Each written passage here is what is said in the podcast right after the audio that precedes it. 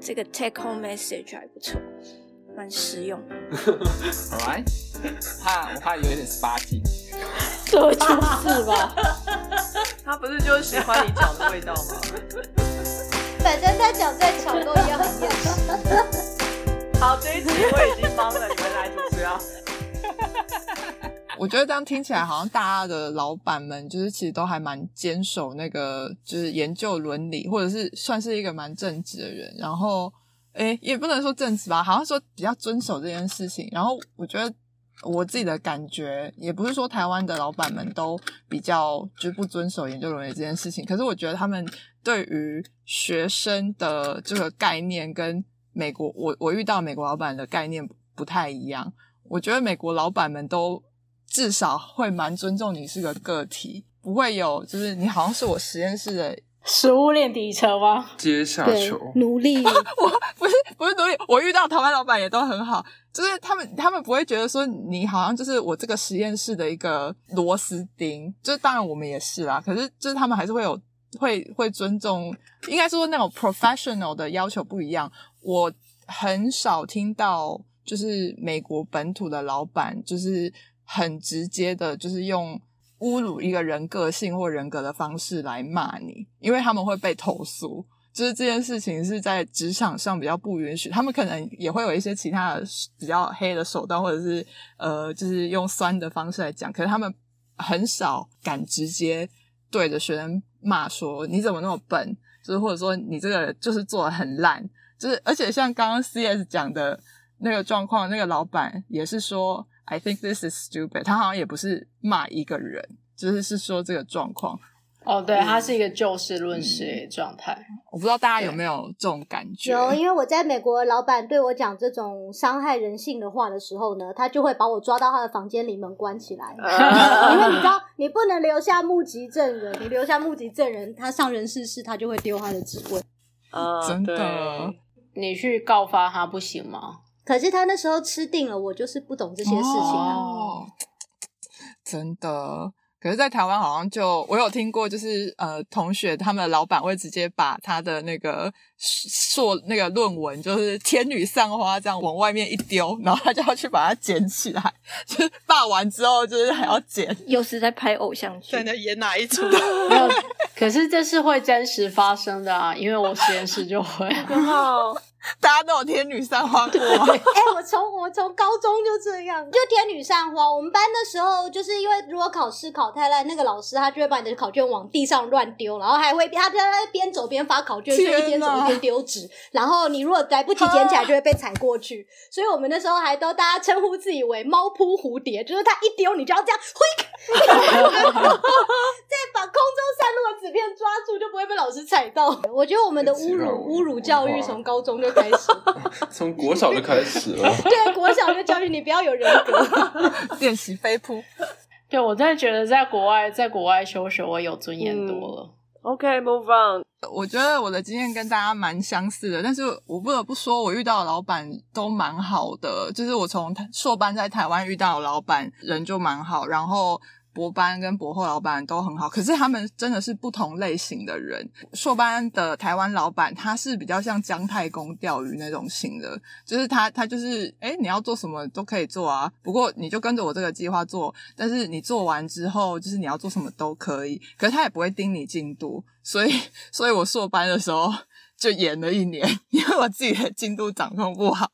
对，可是他就是每个月跟你 meeting 嘛，就说，哦，你做到哪里？然后如果你进度落后，他也其实不太会就是逼你。可是我对于我硕班老板，我觉得他就是属于，我觉得他一定是被学生伤过心，所以才这么的佛系。就是因为我我最后就是要申请博班的时候，就有请他帮我写推荐信嘛，然后他就。握着我的手，然后他一直都是那种很冷淡的、很清冷的那种感觉。他就握着我的手，就说：“哇，就是哦，我很我很赞成学生去做这件事情。”然后那那时候我就有吓一跳，就想说：“哦，好像你感情好像也是有的，不是的那么冷淡的感觉。然后原来也是个人啊，也是有温度的。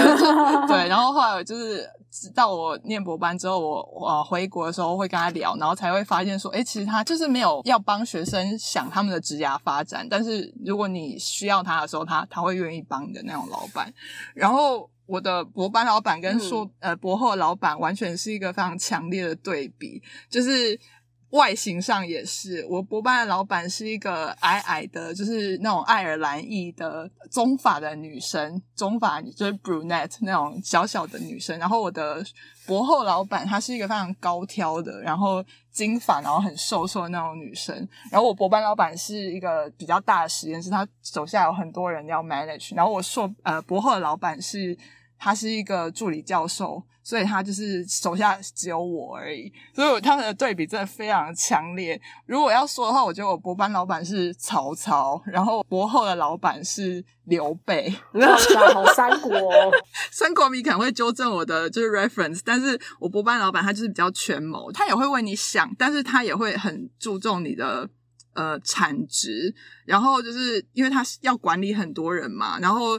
呃，我们就是一个实验室，全部都是女生，然后你知道，难免就会有一些小摩擦，所以他就会用一些很权谋的方式来 manage 手下的人，让就是这个这个团队可以运作下来。比如说，我觉得他很厉害的一点是，他很容易。莫名的就把你的事情问出来，就是你跟他聊一聊，就不小心就把很多秘密就讲出来。哇塞，其实是 FBI 来着，好会套话。对，非常会套话。然后有时候你跟他聊一聊，就突然发现，哎，你怎么会知道这件事情？然后后来我待久了就知道，嗯，他一定是跟其他学姐们就是莫名的就问出了这件事情出来。他虽然没有这么讲过，可是我我觉得他的开场白就是 A little bird told me 怎样怎样怎样。好八卦的感觉，所以上次阿冷才会说，那个不想让人家知道的事情都不要跟别人说。没错，绝对不要讲，绝对不会讲。然后他也很会看，就是每个人的个性来管事。就是我觉得他很会抓你想要的东西是什么，或者是你注意的事情是什么，然后他就会用那个去当那个红萝卜来推动你。我觉得这是他厉害的地方啦。然后他对于任务，就是 task 跟 project 上面，我觉得他是属于那种。呃，我就是要你去月球。如果你你去月球，你就算去不了月球，但是至少你会可以飞上去，可以落在某一颗行星。所以他给你的 project 都是几乎是我那时候觉得都是不可能的任务。然后他就会把你逼到一个极限，你就跟他说我真的不行，然后就说哦好，那也没关系。有一些人会很喜欢这样的个性，有一些人会很讨厌。我有一个美国人的学妹，她后来就是受不了，因为她比较个性比较一板一眼，然后她觉得说，哎，你当初就是这样一直逼我，然后我就是做不到，然后那个人就 quit 了，就没有把博班念完。对，还有就是我那个补办老板，他是因为实验室大，所以他不可能手把手的带着你去做事，他就是把那个东西题目丢下去，就说啊，你做得出来你就做，然后他就会看状况 push 你。但我觉得对比我博后的老板，就真的差非常多。然后这可能也是导致我选我博后老板的原因，因为我那时候。我班念完，我真的觉得好累哦，我就觉得什么事情都要好像要全力以赴，然后要把自己逼到一个极限。比如说，我们改一篇 manuscript 好了，我觉得就算你第第第改三次，你觉得可能已经差不多了，可是，在我们实验室是不可能这样子的。那种改，我觉得不是有必要的改。就是我觉得我老板他那时候好像有一个心态，就是说真理是要越变越。我的天呐！我也是，我有这种。就是他自己也是这对自己这么严格，就是他自己的 grade 他也是这么严格。他觉得，我觉得他是那种殉道者的精神，我就是一定要经过这种痛苦，我的最后的结果才是好的。所以他好可怕哦！对我们手下人都这样，就就比如说 E P M manuscript，我知道这个一定要改个十十次、二十次以上，他才会开心。对，不管内容怎么样，就是那那就是一个要经历的过程。我也是遇到一模一样。可是我博后老板他就是一个比较小，然后比较年轻的老师，然后他我觉得他可能跟他自己的性格有关吧，他就是更实做，他就是会下去跟你一起收案啊，会下去当治疗师，然后。改那个 manuscript，他也就觉得说啊，好啦，那就是意识到差不多故事顺了，那我们就好了。所以当我第一次跟他合作写一篇。呃 paper 的时候，他就是改了三次，就说好，我们可以投了。然后我那时候想说，啊，你真的吗？你认真吗？改三次就可以投了？被蹂躏过，创伤太多，没错。得到幸福的时候反而觉得害怕。斯德哥尔摩症候群。但我觉得，的确，大老板他们有他们的远见跟他们的历练。我在我的博后老板身上看到的，的确就是他可能就没有办法给你那么多资源，或者是帮你想的比较远。念硕班前，我就是有看过一些文章，然后那时候我就有知道要慎选老板的概念。只是就是年轻的时候选老板的点跟。年纪大了以后选老板的点看的点会不一样嘛？但是我记得我非常清楚，然后我也很庆幸我做一件事情是，就是要选身体健康的老板，还有心理健康的老板吧，身心健康吧，没错。但是心理你就看不太出来吧？可是就是对老板如果太老了也不行，他可能会过世。对我跟你讲，第一个就是筛年纪，我看到那种什么七十几岁的，啊，我就是嗯不行，这个这个我很怕他是。但是有的时候，其实跟这跟选伴侣一样，有时候就是可以继承他的财产。哦，哎，我有想过这点呢。你要你要先成为爱将才行。对对对，你要成为他的那个对真爱，然后你就拿到所有财产。好像是一个不错的方向哎。不过应该在博后才可以啊，博士生的话就算了。我觉得就是选选老板，就是第一个就是年纪，然后再来就是希望他身体可以健康。可是这个也是没有办法控制的。如果说就是你还打听得到的话，就是希望你的老板婚姻也幸福。这样，这是真的，这是真的。我有听过，就是呃，朋友他们的老板就是打离婚官司，然后就是打了一年，然后那个老板每天就是借酒消愁，就完全也没有办法管理实验室，夸张就很惨，而且自己还容易会被烧到。对，真的，我有碰过老板刚离完婚，所以他就特别刁难婚姻幸福的学生。嗯啊。因为他看不爽他们，太夸张哦，很牵要快变成鬼故事。对啊，这是美国，这是美国，这不是台湾。我遇到的是台湾哎，是，所以全球都一样。婚姻幸福非常重要。请问单身的老板可以跟吗？我觉得他要么单身，要么幸福，要在一个婚姻不幸的状态。啊，单身幸福应该是没问题。我有听过，就是呃，单身的老板就是也有很不错的，因为他就会有一点像把你当成他的儿女一样。哦，我以为就要跟你在一起了，当成他的另外一半一样。这也是一种继承他的财产的部分。对，所以我想要问说，就是大家在选你们的博班老板的时候，你们就是当然以前跟现在会有差，但是你们有什么条件吗？选你们的老板的时候？这个有一个 episode，有一个一整集的讨论这个。哎，好，那我回去听。那个 V 边还有一个 list 评分几分？对，V 边有 spreadsheet。那是我博后啊。所以你有把单身什么什么放进去吗？没有，老板又把我单身放进去哦。他有问我，算是是政治不正确的，但是我不知道他给几分了。我只跟他讲，说我单身，我可以有很多时间。只跟他讲。还是说老板看上你了？这也蛮可怕的。他有小孩的好吗？他想要摸你头发。是伊朗人吗？老板不是，老板认识人。不过我没有被老板摸过，蛮神奇的感觉。有触电的感觉吗？就是很奇妙的感觉。就为什么老板只摸我们？好奇怪。等到可以开研讨会的时候，他突然就邀你单独去开会。没有。OK，好，那来吧，V 边 V 边。之前在台湾，因为是大学部的时候才跟过老师，所以应该也没有太多可以讲。但我在大学部的时候，就是有三个待过三个实验室，然后这其实也是就是呃，就是之前的讲就是选工作这一集，其实有有提过，就是我前几个经验马上就让我学习到，就是呃，慎选老板是非常重要的事情。之后其实就没有遇到什么问题，因为就都是精挑细选过的，所以都是。都是没有什么问题的老板，就后后面都这样，我只能这样说。但就一开始的话，呃，在台大有待过几个实验室，然后有就是比较元老级的。的老师的那种很大的实验室啊，然后里面还有两三个博后，然后呃阶级制度非常明显，这是是前几个实验室我待过的，然后就不算过得很开心，但是确实也学到很多，然后之后就变得蛮独立的。所以我大学后半在自己的系所的时候，就是有一个老师刚从国外回来的时候，我就成为他第一个学生，然后也是他就很乐意让我当他有几星的助理，然后那个时候就是就就就开始算我就是。能独当一面的时候了吧，所以我其实很早就开始可以自己学习，然后自己就是掌控实验，不需要呃老师监督，所以我后来的模式其实也都是这样。就算老板是习惯盯人的，在在我加入之前就会确认说，就是我们应该是呃这个模式对我来说是会最有效果，所以所以后来就是。大部分都一直维持这样的状态。我现在没有办法想回想 被 micro managing 啊，或者 被整日监督那种感觉，就觉得这假如是这样的话，我做科学应该就不会快乐。所以，就算我老板还是就是每个人都是还还是就是非常不一样，就是都有自己的个性啊，自己的 style。但是，但是我跟他们的 interaction 反而就变成主导是我自己呃想要的，所以就没有什么问题。嗯，大学的这这个实验室，因为老师刚回来，所以很多东西都是要。他要建实验室嘛，然后很多东西要他他要参与，所以其实也是算不错学习经验然后老板他是单身，其实到现在好像也是单身，所以已经过了蛮多年的。对，所以其实他在外面还是有，就是有些人会只想打听他的消息。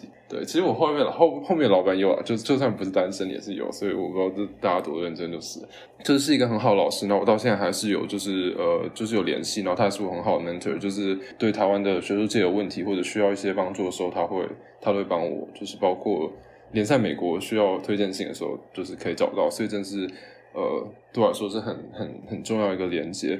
但也是蛮特别，就是他毕竟是很新的助理教授，但是他就是没有任何就是大家之前提过的。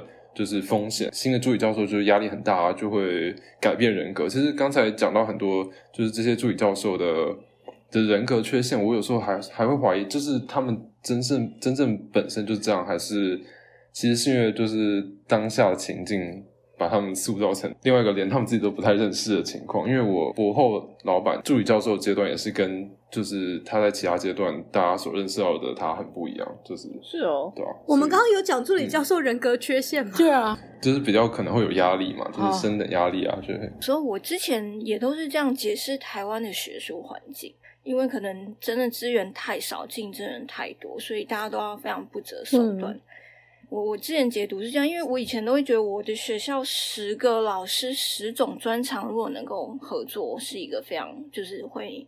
会做出很厉害的东西，但很可惜，就是他们只能互相残杀，饥饿游戏。有时候觉得，因为我们的文化很爱排名，所以就是第一名就只能有一个，你们不能十个人都很优秀。如果他很优秀，你就是第二名，所以你一定要把他干掉。然后可能只能自己知道的最好，然后别人的好就不是好。对，然后好像如果我承认了他很好，就代表我承认他是第一名，哎，我就下一名了。那如果我觉得另外九个人都很好，我就最后一名。就是我觉得我们的。文化会让我们有这种很想要自相残杀的那种意图。台湾的学术环境真的还有蛮多阻力和需要改变的地方。就是台湾老板是一个禁忌，或者在台湾的学术界里面，就是有各各式各样不好的经验。但真的就有时候很难说有多少是这个环境就是造成。然后接下来我就到到美国了嘛，就是我在大学的时候来到纽约做交换学生，这是我第一个实验室，其实就待了半年。但他其实是我就是大学老师的博班老板，所以就是施工的概念，对我来说是一个就是呃平步青云的概念，就 就是就是这样。然后所以才才就是有更多连接，然后跟美国这边就是有比较深入的交流啊，然后呃提升自己的 CV 嘛，所以。这这个老板也是蛮神奇的，我不知道是不是因为这可能领域关系吧。他们做这些猕猴和就是猫的这种就是生理学实验的，因为实验室都比较小，大家需要一起合作一个实验。因为有时候实验就是连续六七天这样子，就一只动物连续六七天，所以大家都是几乎都是做同一只动物嘛。然后大家的 project 都是合在一起的，所以所以就是呃，老板的参与度很高，然后实验室的气氛也是需要非常融洽，就就是他们。这边的特色，就是老板是很高压，但他每个实验都要来看，但是还是要可以相处，要不然是过不下去的。因为就是实验本身就非常密切，对？然后那时候我也见识到，就就算就算老板很大大伟，还是还是要亲手 wet your feet 的感觉。嗯，读班老师这实验室也是蛮特别的，就是他已经在美国很著名的名校当教授，当到退休后，又被德国的 Max Plan Institute 聘成 director，所以就是就是。就是真的，呃，在领域上已经是受大家认可的，这就是很多人所谓就是博博后应该找的，就是理想理想的实验室类型。因为就是我文章发都是很高点数的，但是也有刚才阿冷讲到这个问题，就是因为老板他其实现在真的是比较像追求真理，他不太有有发表压力啊，然后他也没有一定要就是要什么业绩，所以非常追求完美，然后就是呃一样东西要重复就是讨论，然后修改很多很多次，嗯，所以我觉得很多时时间也是浪费在这个上面，一篇 paper 就写的就要写两年才才有办法就是投出去。对啊，蛮多时候都是这样。那是不是这个领域竞争也没有那么激烈啊？就是你结果都已经出来了呀。对啊，不然确确实呃，我们的领域呃，在在就是我在博后前的领域都算是竞争比较少的，因为我们都用模型和。technique 哈，这个技术方面的的东西是别人没有办法就重复的，所以就是就是比较没有这方面的问题。确实，一些就是相相当的竞争者都是认识的，然后都会确定就是没有在做一样的东西，所以其实就还好。所以是真的就都没什么抓抓马。其实我后来博后还算是帮自己找了一些抓马，但后来也没什么抓马产生，所以 就是这样。那博办博后老板其实蛮特别，就是嗯。他是一个，就是大家的口中都说他是一个很好的 scientist scientist，but 就后面一大堆。他他在升等之前真的是恶名昭彰，不管是连在美国，我都可以听到别人说哦，不要去他的实验室，就是人家在这里试，关你美国什么事？就是就是这样。然后过去在他当上助理教授之前，认识他的人都觉得他是一个很好、很很 kind、很很就是 helpful 的人，但是成为助理教授。的时候就蛮多事情都似乎听起来都像另外一个人，对吧？所以那个时候我其实也是就是有抱持一个就是先看看的态度来面试的。但是我真的是被他就是呃 impressed 到了，对啊，也是后来我就是确认就是呃实验室内部和就是周边人比较真正了解他的人的评价后，我我也觉得其实真的没有这么大的问题，可能是他真的之前在升等之前压力比较大，然后很标准瑞士人政治不正确嘛，然后没有什么保留，所以可能就是那个时候。造成比较多误会，然后造成比较多人对他的看法是比较极端的。但是我自己的经验到目前都还是蛮不错的。就是这个面试的时候，我们都有就是讨论到，就是我们将来要怎么怎么用什么样的呃方式来。来相处啊！我想要多少假，然后我要报告几次，然后就是什么，其实谈谈的蛮细的，所以后来就觉得应该比较没问题。然后他也算是可以信任他会遵守这些东西的人，所以其实也是合乎当时的预测吧。现在就是还过得还不错。OK。对，可是他也是蛮，就是跟我在美国老板有另外一个非常不一样的地方，就是他其实不像我当时在在美国当 CEO 的这个老板，就是八面玲珑，他是可能有树立一些敌人，然后他也会跟我讲很多很多直很直接的东西，他就觉得说这些我们在做这些动物的 protocol 啊，就是 ethical license，就是这些伦理的东西，都是拿来交差的，所以就是呃，反正有人看的时候，你再把它做做好就好了，然后没人的话你就。要怎样都可以，所以其实真的就跟美国的还是蛮不一样的。嗯，当然他不是叫我就是对动物做一些不应该做的事，但他就觉得说不需要就是这么伪善。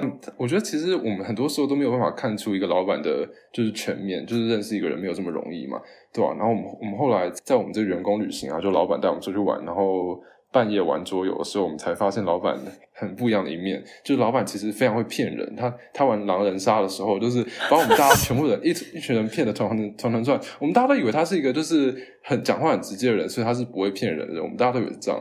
就他玩狼人杀，就把我们大家都就是骗个半死。所以我们后来就开始学到，就是其实真的就是看人没有这么容易。可能老板他也有就是。我们不了解的一面，工作和私下是两种。对，有可能。对，因为我们其实我们也会骗老板嘛。就像我在玩狼人杀的时候，我就我就把自己装成一副就是不会骗人的样子，但但是我也是会骗人的，所以就是这是就是双重骗局的概念，应该就是这样。黑吃黑，蛮多时候其实跟老板相处就是也没什么问题，就是。只有在就是谈论到就是放假和钱的时候，就会出现问题。哦，这两个真的是 对。刚才是真的讲到这个，所以这这个只要一开始讲好的话，就比较没有问题。但是很多人真的是不会再开始谈放假的事情。然后钱的话，现在还有后悔。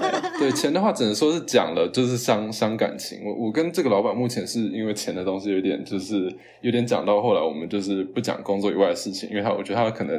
就觉得我找工作以外的事情都在抱怨，就是待遇的问题。放假比较没问题，放假我们一开始就谈好了，而且我觉得就是这些都是我 deserve 的，我没有什么什么疑问。我假日还会去工作，所以所以这个他也没什么问题，就是应该是跟斗楼比较像吧，就是互相信任，然后再加上就是真的有产出的话，其实这这就比较不会是问题。然后钱的话是他们也没办法做什么改变，所以有时候就是制度的问题。最近发生在我同事身上，就是他跟他老板已经处了半年的蜜月期了，就他是刚来的学生，然后他觉得一切都非常融洽，直到上周他跟老板讲说他。夏夏天应该就是把握时间出去小旅行，然后老板就提醒他说：“呃，你去年回家的时候已经放掉三个礼拜了，所以你现在几乎是没有假了。”他就非常震惊，他因为他没有预期到老板会说这种话。哎，可是这个不是只要照制度吗？就是至少德国是这样，是是这样没错。可是呃，那假如你就是假日有来工作，然后就是成果也是有也是有做出来。至少在我周边是这样啊，这没有这么没有弹性。假如真的要算这么清楚的话，那大家就是假日工作，这会有吸引力吗？就是大家应该就觉得说，这是没办法改变他们，就是更有弹性的运用他们自己的时间吧。但德国的话，我就不知道了。呃，因为德国就是有三十天，而且我们学校是有说，呃，如果我想要放假的话，我的上面的人其实是不能够不允许的。如果不允许，我可以直接跟人事室讲，就是等于说。越过这个行政，然后直接跟更高层的人请假，这样就是因为那是我的权益，所以在德国我就没有真的听过这种假，然后有一些摩擦什么。那如果你想请超过呢？很难超过，因为你看三十天，然后你一个礼拜也才五个工作天，对对，就是你再请下去。我有听过我们学校行政有人直接请六个礼拜啊，就是那也是六个礼拜就没有来了。三十天，我觉得真的不够放我一年都放掉三个月。哇，你这有点太夸张了。我也是会放这么久，可是是因为我平常假日都会去工作，对我来说，我就是觉得这这其实我们就是互互不相欠，甚至我还觉得我比他其他的员工的 deal 都还好，就是就不会有这种感觉。但是我觉得，就是老板有时候可能谈放假的东西，他们我不知道他们是有什么障碍，或者就是他们可能会就是第一反应就是觉得说，呃。就是先讲 no 再说。我觉得会，我现在这个老板他其实就是预设值就会讲，所以他其实自己会说放假两个字是禁语。因为有一次我那时候去我之前实验室办的研讨会，然后他的脑子里面他就只认为说我只要去一天，因为那是三天的活动，然后。呃，我第一天要报告嘛，所以他就是认为说我只是要去那一第一天，然后报告完就回来继续工作。去到后来第三天，他打电话问我的时候，他发现说，哎，我人都还在那个研讨会，然后他就自己在那边压起来，然后他压起来，我也跟着压起来，因为他就在那边骂我说，就是我在浪费时间。但是其实我就觉得说，那其实就是他一个自己一个反射性的动作。对啊，所以我听完我其实心里也不是很开心，但是反正赶快把通话结束掉，就不想理他了。对，但是就。就是我会知道说，在他的那个脑子里面，他就是真的不是太喜欢人家放假，所以我就会说，那我至少呃要跟他谈这个东西，那我就也先拿东西跟他换，就是比较清楚，就是先把他那个会压起来情绪先医治好，这样子。我觉得他们有的时候有可能就是没有意识到我们之前付出的更多，让他没有看到部分，所以有时候可能也是要就是。把这些地方用明确，然后我也确实觉得很多时候他们有时也也是就是一时一时的情绪吧，就是可能事后也会有一点，就是觉得自己好像讲错，因为我我我同事其实就是这种情况，就是他老板讲完后其实有点有点后悔。我老板他也是会那种我们自己说说好就可以这种，就是他会让你觉得很 easy going，但其实就是他脑子里面他就是不是太爱人家去放假那种。那种预设，我去年回台湾六周嘛，然后就是我要放之前，老板也是，就是就是也是一开始也是就是极力反对，然后他就觉得说，就是我我他看过很多人，就是因为放了这个假之后，就是没办法重回之前的就是生产力啊，就是。哪有可能啊？有一些的确是哦，没有，但是我可以相信他。有一些人可能真的这样。我自己的时间反而是最适合可以放假，因为我我比较贪心。但是其其他有些人要训练动物三个月，只要他们真的放假两个月的话，他们就是那段时间就停了，然后他们下次下一轮要开始的时候要重新三个月，所以所以他就觉得说你放两个月其实就等于放了五个月，然后他就这样觉得。但是对我来说真的不是，因为我就我的每个时间都是一天一天这样结束的，所以。我一回来，我就跟他说，我一回来隔天就开始做实验。然后我也是真的隔天回来就直接开始做实验，所以，所以他后来也应该知道，就是我就是跟他其他看到比较少数人是比较类似的，所以他后来就没有再讲讲话了。可能跟他们过去的经验确实有一些连结，然后可能有一些人真的是比较不负责任，然后没有办法就是这么 organized。这有我小小鸡的同事，对，虽然我同事连上班都跟放假一样，没什么 差。好，那鸡蛋糕久等了。嗨嗨，来了！好哦，你要不要来分享一下？我跟前面的大家状况不一样，是我都没有踏出台湾岛啦。所以听到很多鬼故事。对啊，你的鬼故事应该最多。没错，而且从大学到博班都在同一间学校啊。哇塞，厉害！对，台南的那个火车站大学，纯品系。但是我大学没有毕业，后来用同等学历，力气的力，读硕班，好酷哦。我们的学历有两种，一种是历史的历，一种是力气的力。历史的历就是你有拿到毕业证书，力气的利就是你只有拿到肄业证书。嗯，我觉得中文真是博大精深。没错，同等学历，利器的利呢，你可以你可以使用这个证明继续升学，但是不能拿来求职。去求职只能用高中学历求职，这样很辛苦，就没有什么工作可以找。嗯所以后来就又考硕班，硕班就有顺利毕业，然后又再念了博班。那大学部硕班、博班的科系通通不一样哦。这一点在我的硕博班的面试都遇到了一些困难，我必须要花一些力气解释我为什么要跳到这个领域来，还要把它圆的很满，这样子都在铁路大学，但是就是我都在不同的科系。铁铁路大学是什么？就火台南火车站出来的那个大学，城开头的那个大学哦，你们就这样讲的吗？没有了，我们会自己开玩笑。铁路大学原来如此，我从来没有听过这样讲哎，太神奇了。不讲校名的时候就会讲的是铁路大学。那旁边那道做铁路高中吗？他们没有直接临铁路啊，火车站出来是我们学校，不是他们。是是有隔隔一两条街啦，你知道吗？那就不算，那就不算。我稍微回想了一下，我参与实验室研究工作的历程。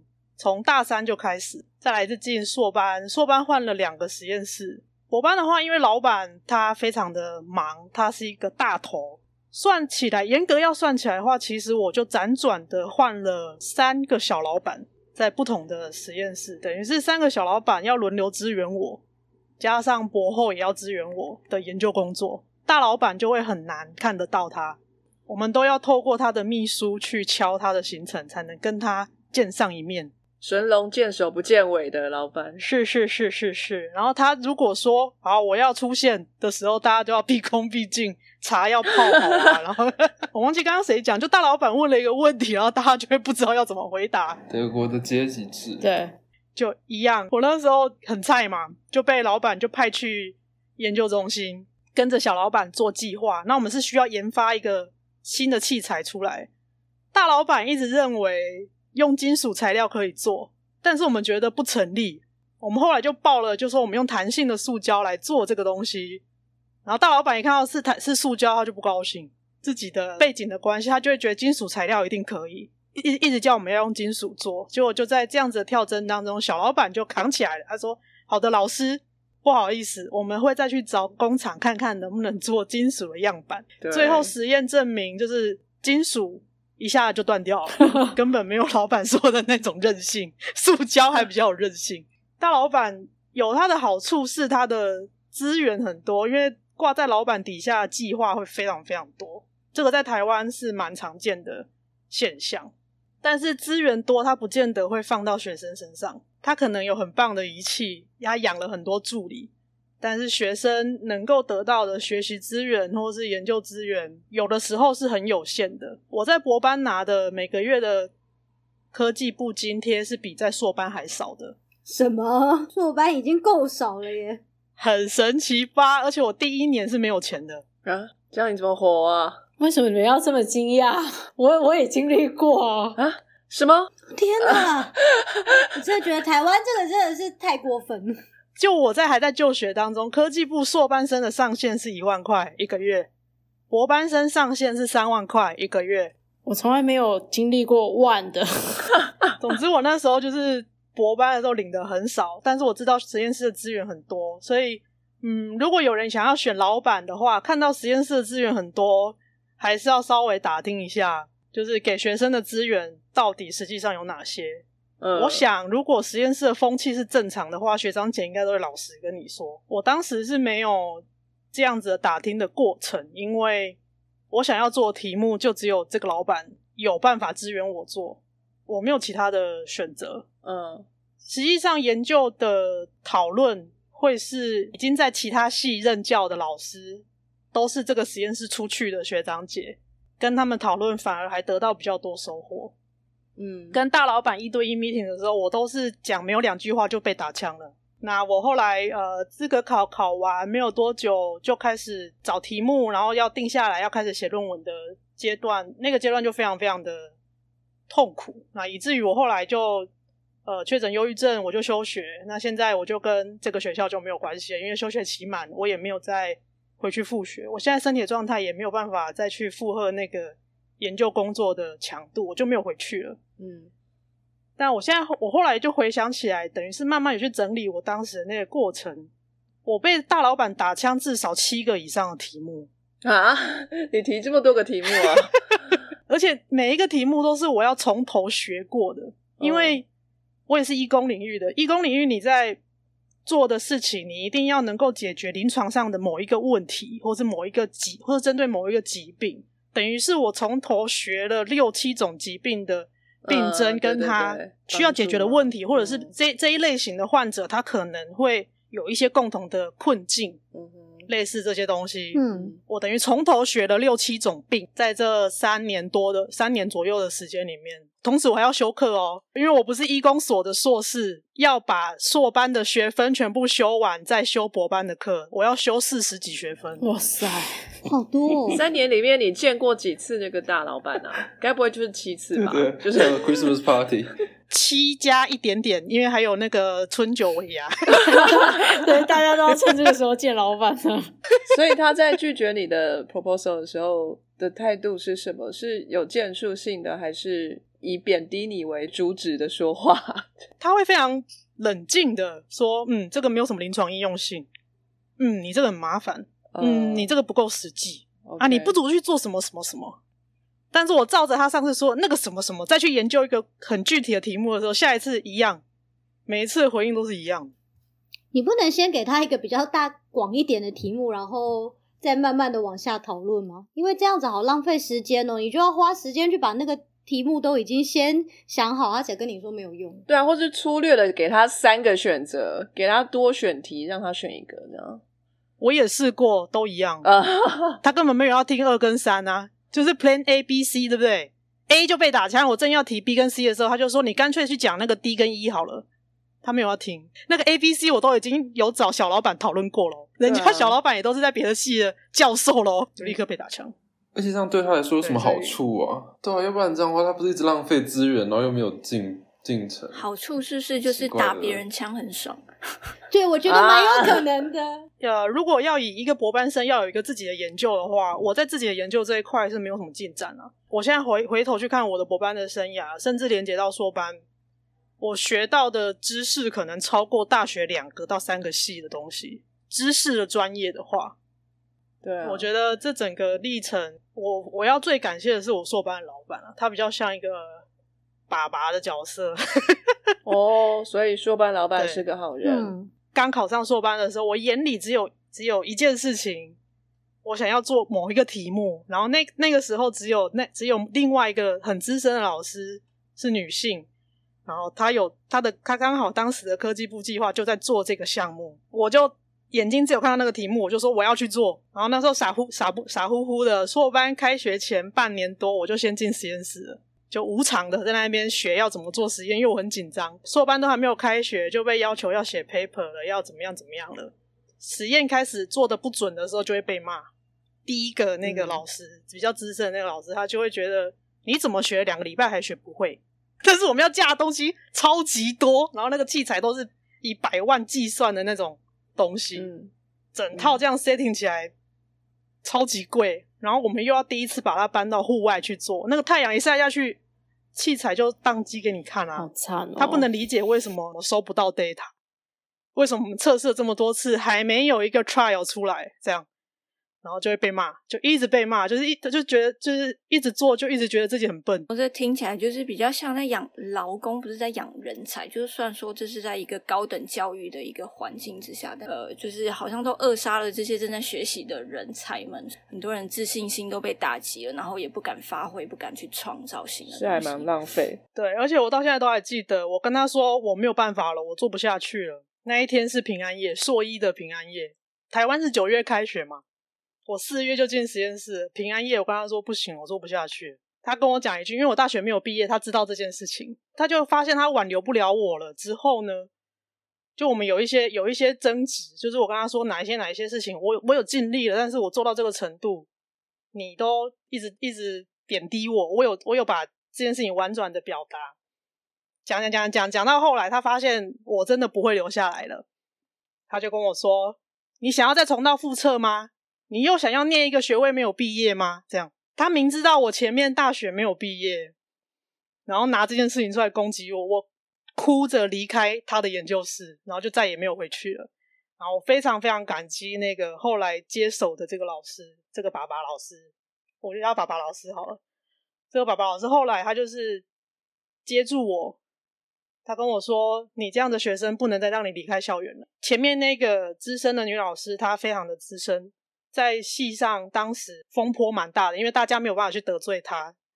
我不确定这个是不是有在台湾有，就是资深的人好像他们就会得到额外的尊重，不管他事情是做对还是做错。所以当时所有的老师们知道我的状况，然后也知道我很认真。他们都知道我很认真，也知道这个资深的老师他一直以来的风格。我后来才知道，在我以前成功毕业的不到五个人，但他每年都可以收两到三个学生哦，都是这样子的状态，就不欢而散离开的。然后刚刚有讲到，不知道不知道谁讲头发的事情，摸头发的事情，是开玩笑的。曾经有学长被他带去剪头发啊。什么意思？他的说法都是说我把你当我家我的小孩哦，他以为他是军营教育。这个 V 边有担心过，很像杨明某老师，服装仪容都要管就是。对，那他非常有名。如果你考进了这个所，打听一下，你就会知道这个老师的存在。但我当时眼睛只有看见我要做的题目跟那个领域，所以我忽略了这些大家对我的警告。那那我后来顺利毕业了之后，这个爸爸老师跟我说：“你知道吗？你刚你那个硕一刚开学的时候，是不是每个老师看到你都会说：‘哎，你最近过得怎么样啊？’或者说你当时都没有收到，但每个老师都需要大家都在给你警讯，这样子你都没有。对，但是我当时眼睛就只有看到我要做的那个题目。OK，了解。那也非常非常的幸运，是我可以转换实验室，因为在我转换实验室之后，那个老师有闹了一场。后续的人，他们就没有办法那么顺利的转换实验室了。天哪，好可怕！但我后面还是有人逃走了，就是他们还会回来跟我回报说：“哎，学姐学姐，那个有一个人，有一个谁谁谁，然后也是一样跟那个老师吵架，然后他也是几经波折逃离开，然后最后还是有顺利毕业，但他们就没有两年毕业，他好像三年多这样子。所以爸爸老师的好是在于。他把你接住了，可是他在指导你的方面有什么比较特别的方式吗？我觉得他一个很棒的地方是，他知道自己的极限在哪里，嗯，他也很坦白告诉我他的极限在哪里，所以他不懂他就说他不懂，他就是会说你这个比我懂，不然你教我好了。我一开始其实会蛮蛮不适应的，就是为什么写程式还要我教你，就从最基本的那种矩阵就要就要教你。他说他真的都忘记了。然后我要教他的时候，他他会很认真的，就是好像大学生在跟我学，说哦，这个原来是这样，这个是这样，这样，这样。但这其实才是最正常的事。嗯，真的。但我花了一点时间才习惯这件事情。后来我跟他的沟通就会非常的顺畅，就是我跟他说我要做什么，大概想要用什么工具，但是我不知道可不可行，然后他就会给我另外一个逻辑，说，哎，如果这样子绕过去的话，是不是也有别的工具可以用？但他不知道。我就可以用这个方向再去找，是不是有别的工具可以使用的？所以我跟他的沟通就会没有什么摩擦跟距离。再来还有一点，我觉得他很棒，是他是一个六十分老师，就是他会叫你做到及格就好，及格之后你要做到哪里他不管你，但是如果你要继续往前走，他会推你一把。OK，跟我同期的同学，他就是六十分的人，那个实验做的差不多，他晚上都在实验室打电动，因为 实验室网络比较快。但我都在我都在做别的事情，我可能都在都在学呃学其他的线上课程啊，或是在练习写程式啊什么什么的。我的老师就会问我说：“哎、最近写程式写的怎么样？啊你，你去旁听的那个课讲的如何？跟你的跟你的题目有没有帮助？”那我同学他就不会问这个，他就说：“哎、啊你最近那个测的怎么样了？哦，测好了你哦好，啊你要记得记录哦。”这样，他就是一个六十分老师。我同学也是准时毕业的，是也是顺利毕业了。但是我我可以知道，我们那一张毕业证书的重量是不一样的，对，我们下的苦功是不一样的，但是我们都一样是拿到那个学位了，都是毕业了。对我来说，我觉得是很棒的，因为我可以决定我的及格线在哪里。我可以确老师可以帮我确保我有一定的水准嘛，剩下的我要做多好那就我的事了嘛。他他会一直重复的跟我强调这件事情，而且他会一直保持支持你前进的意愿，甚至他如果不懂，他就会去找别的资源，或者再去询问他人脉圈里面可能懂的人来支援你。哦嗯，我就说，对哎、你不然你去问那个某某老师看看。我跟他大概一年半再多一点点啊，不是完整的两年，但是我跟他的合作关系一直持续到我博班之后。我都念嗯博班了，还是会吃，还是会偶尔会回去跟他讨论事情。我最感谢的是这个爸爸老师，再来还要感谢的是那个大学专题的老师，他他很有趣，他是日本人，他现在已经回日本教书了。好酷哦，日本人。他当时是为爱来台湾，因为师母是台湾人，哦，哦，师母去日本留学的时候，他们认识，然后结婚。结果师母因为被台湾的公司就是已经已经有 offer 了，结果老师就哦找台湾的教职工作。当时是在台湾从助理教授开始爬起。我从他那边学到的就是呃学术的逻辑。我们虽然是专题生，但是我们要全程跟硕班的 meeting，号称啊，在我们系上他非常有名，就是专题生当硕班生用，硕班生当博班生在用。非常非常严格，很有趣。他的中文跟英文讲的没有什么日本腔的日本人，真不简单哎！英文讲的非常非常好。他他他他下了非常非常多苦功。我跟他学到最大最大的东西就是把研究的那个题目聚焦这件事情，因为他在 meeting 的过程当中，尤其是如果学长姐要出去报研讨会的话，他的那个 PPT 啊是一页一页修的哦，在 meeting 上团咪大咪上，他就一页一页修。你这一页要讲什么？重点在哪里？你应该怎么改？包括颜色、线条、字形大小，通通都讲。我记得我永远都记得有一次有一个学姐要出去报之前，我们就眯了四个小时，眯到我都快睡着。但是真的真的很扎实。但是我那时候做出来的东西，我我现在再回头去看那个海报，我都觉得我立刻一看就知道我当时在做什么事情。虽然我已经离开那个领域好久，他一直传达给我们一个概念，就是你要让完全不理解你的领域的人一看就知道你在做什么。嗯，很重要。嗯我在我在他身上学到的，还有视觉的表达，就是后来台湾不是夯了好一阵子那什么简报课啊、视觉呈现啊、资料视觉化、啊。我后来发现，跟专题的那半年多，我就都学完了啊，不知不觉当中，我那时候变成对齐魔人呢、那个时候的 PowerPoint 还没有那么好用哦。就是现在不是说我那个对齐工具，你拉过去，哦它不就有对曲线，你可以这样直接贴齐，Align，然后那个间距它会直接帮你拉出来，有没有？嗯大学的时候，那个时候的 PowerPoint 还没有这个功能，我们我们必须要把它放大到百分之五百，五百 三百到五百，然后那个你如果用上那个方向键上下左右的话，还是太大格。这个时候你要微调，你知道要按什么吗？auto 啊，这不是小基本鸡常识。过了太幸福的人就不知道。哇塞，好，然后我一直都印象很深刻，是我把我的专题海报做出来的时候，最后定的那一版准备要拿去印的时候，然后他就跟我说：“诶，这个颜色是你自己改的吗？”我说：“对啊，因为我昨天昨天 meeting 的时候听到学长的 PowerPoint 被你改什么什么，所以我就想说我把整个色块全部改一遍。”说：“哦，做的很好，Good job。”感人呢。放烟火，专题那个老师是非常非常辛苦，但是我学到很多后来在硕博班都一直能够用到的事情。我觉得一直到现在，好像多多少少都还是对我有一些影响。嗯，硕班老师是让我可以相信我自己的能力。他甚至有的时候，可能因为太久没念书，然后那个学科的东西他就忘记会不熟，他就说：“哎、要、不然那个鸡蛋糕你上来教大家好了。这样感觉很棒啊，受受认可。他他因为他他知道我已经念过了，或是我已经去旁听很多次了，然后他事后才跟我说，当你可以教别人的时候，表示你学会了。嗯，这句话真的印在我脑海非常非常深。对他，就是他知道说我真的很认真在学，然后他也知道我很喜欢教学教书这件事情，所以他在硕班的过程当中就一直有让我去尝试。所以后来去读博班也是他鼓励我去去试试看的。好最后最后跟这个爸爸老师有最后一个小故事，就是呃，他在他每两年会找所有以前毕业的学生聚会，会选某一个城市，比如说有时候在台中，有在台北，有在台南这样。那一年是在台北，我那时候已经是确诊之后了。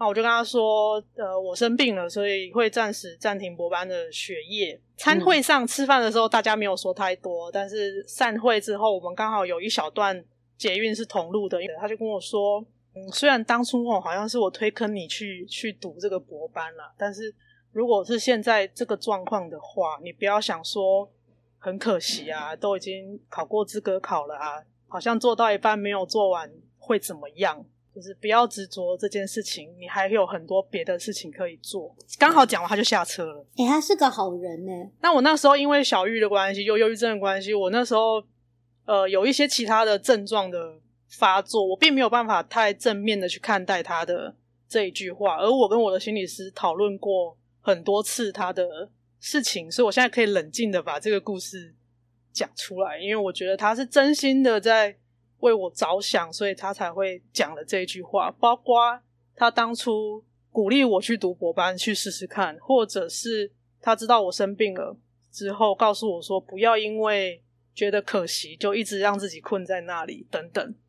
我现在可以比较正面的去看待这些所有跟他的互动，因为我的状况不一样了，他的状况也不一样。对啊，然后他是一个很佛系的老师，很看淡那个学术界的那个政治啊，然后那个八卦啊什么的，他就 他就会他就会在他的位置上做觉他觉得重要的事情，对学生好的事情，主动去接行政工作，然后去去做他理想中的行政该做的事情。因为他觉得这件事情是对学生有帮助的，他就去做。在我硕班要毕业前，他就跟我说：“啊，不然你赶快把硕论改一改，去丢个去丢一篇 paper 看看，如果可以的话，搞不好就可以差一点点点数，他就要升正正教授，他是副教授。后来呃反复被退，他就有点懒惰了，他就说：啊，算了啦，万年副教授也是没有差很多。也 看开了，真的，然后他就开始去接行政了，开始去做一些他其他觉得除了研究之外，尤其又是一个国立大学里面，他觉得对学生会有帮助的事情，嗯他就没有那么汲汲营营的在研究的点数上去跟人家挤破头。嗯我觉得这件事情在台湾的学术界是很难很难的，因为资源真的非常非常有限，而且这些补助会因为政府的立场而有很大的差别。像我们现在录音的当下是蔡政府，蔡政府就很明显偏好生医领域，所以医工领域在这几年真的是吃香喝辣。但在前面的那个蓝色的政府，他就是对工程领域的，他就是大傻逼。我不确定这个在国外有没有这样的状况的。美国一样啊，川普上去就把所有绿能的全部都砍光，拜登上来再全部都重来。没有。我们听到最精彩的是那个新加坡，不是吗？哦，对啊，新加坡全部都给我去做什么？做皮肤，对，政府决定明年开始全新加坡只研究皮肤。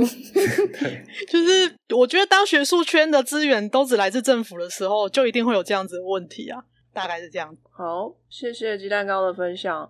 我们今天听了很多种不同的老板，大概就可以归纳一下有哪些属性。然后各位听众如果有兴趣想要往学术研究这边前进啊，或者是进修一下，或许可以考虑去打打听一下自己喜欢的呃是哪一种老板，然后哪一种比较适合你现在需要。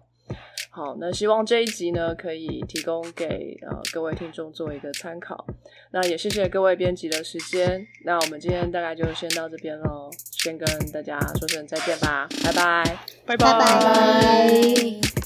非常感谢各位听众的收听和支持，特别要感谢各位想杯咖啡的朋友，在 First Story 上的 Jean、CCK、明浅以及匿名赞助者，Patreon 上的一圈屋 Newton、Catherine、一帆王、依林胡、金莲雾、Elliot Ferret、Alan Joe、Ernest、Nikki Huang 以及 Howard Su。Sky in the World 在各大 Podcast 平台都能收听得到，Anchor、SoundOn、Spotify、Apple Podcasts、KKBox 都能搜寻到 Sky in the World 的节目。另外，Sky in the World 也会在脸书页面及 Instagram 上分享科学家的八卦、科学新知，还有编辑们的日常给大家。有任何问题及意见，都可以在各大平台上留言，让我们知道，我们将竭尽全力为您寻找答案。欢迎追踪分享 Sky in the World，让更多人知道有趣的科学哦。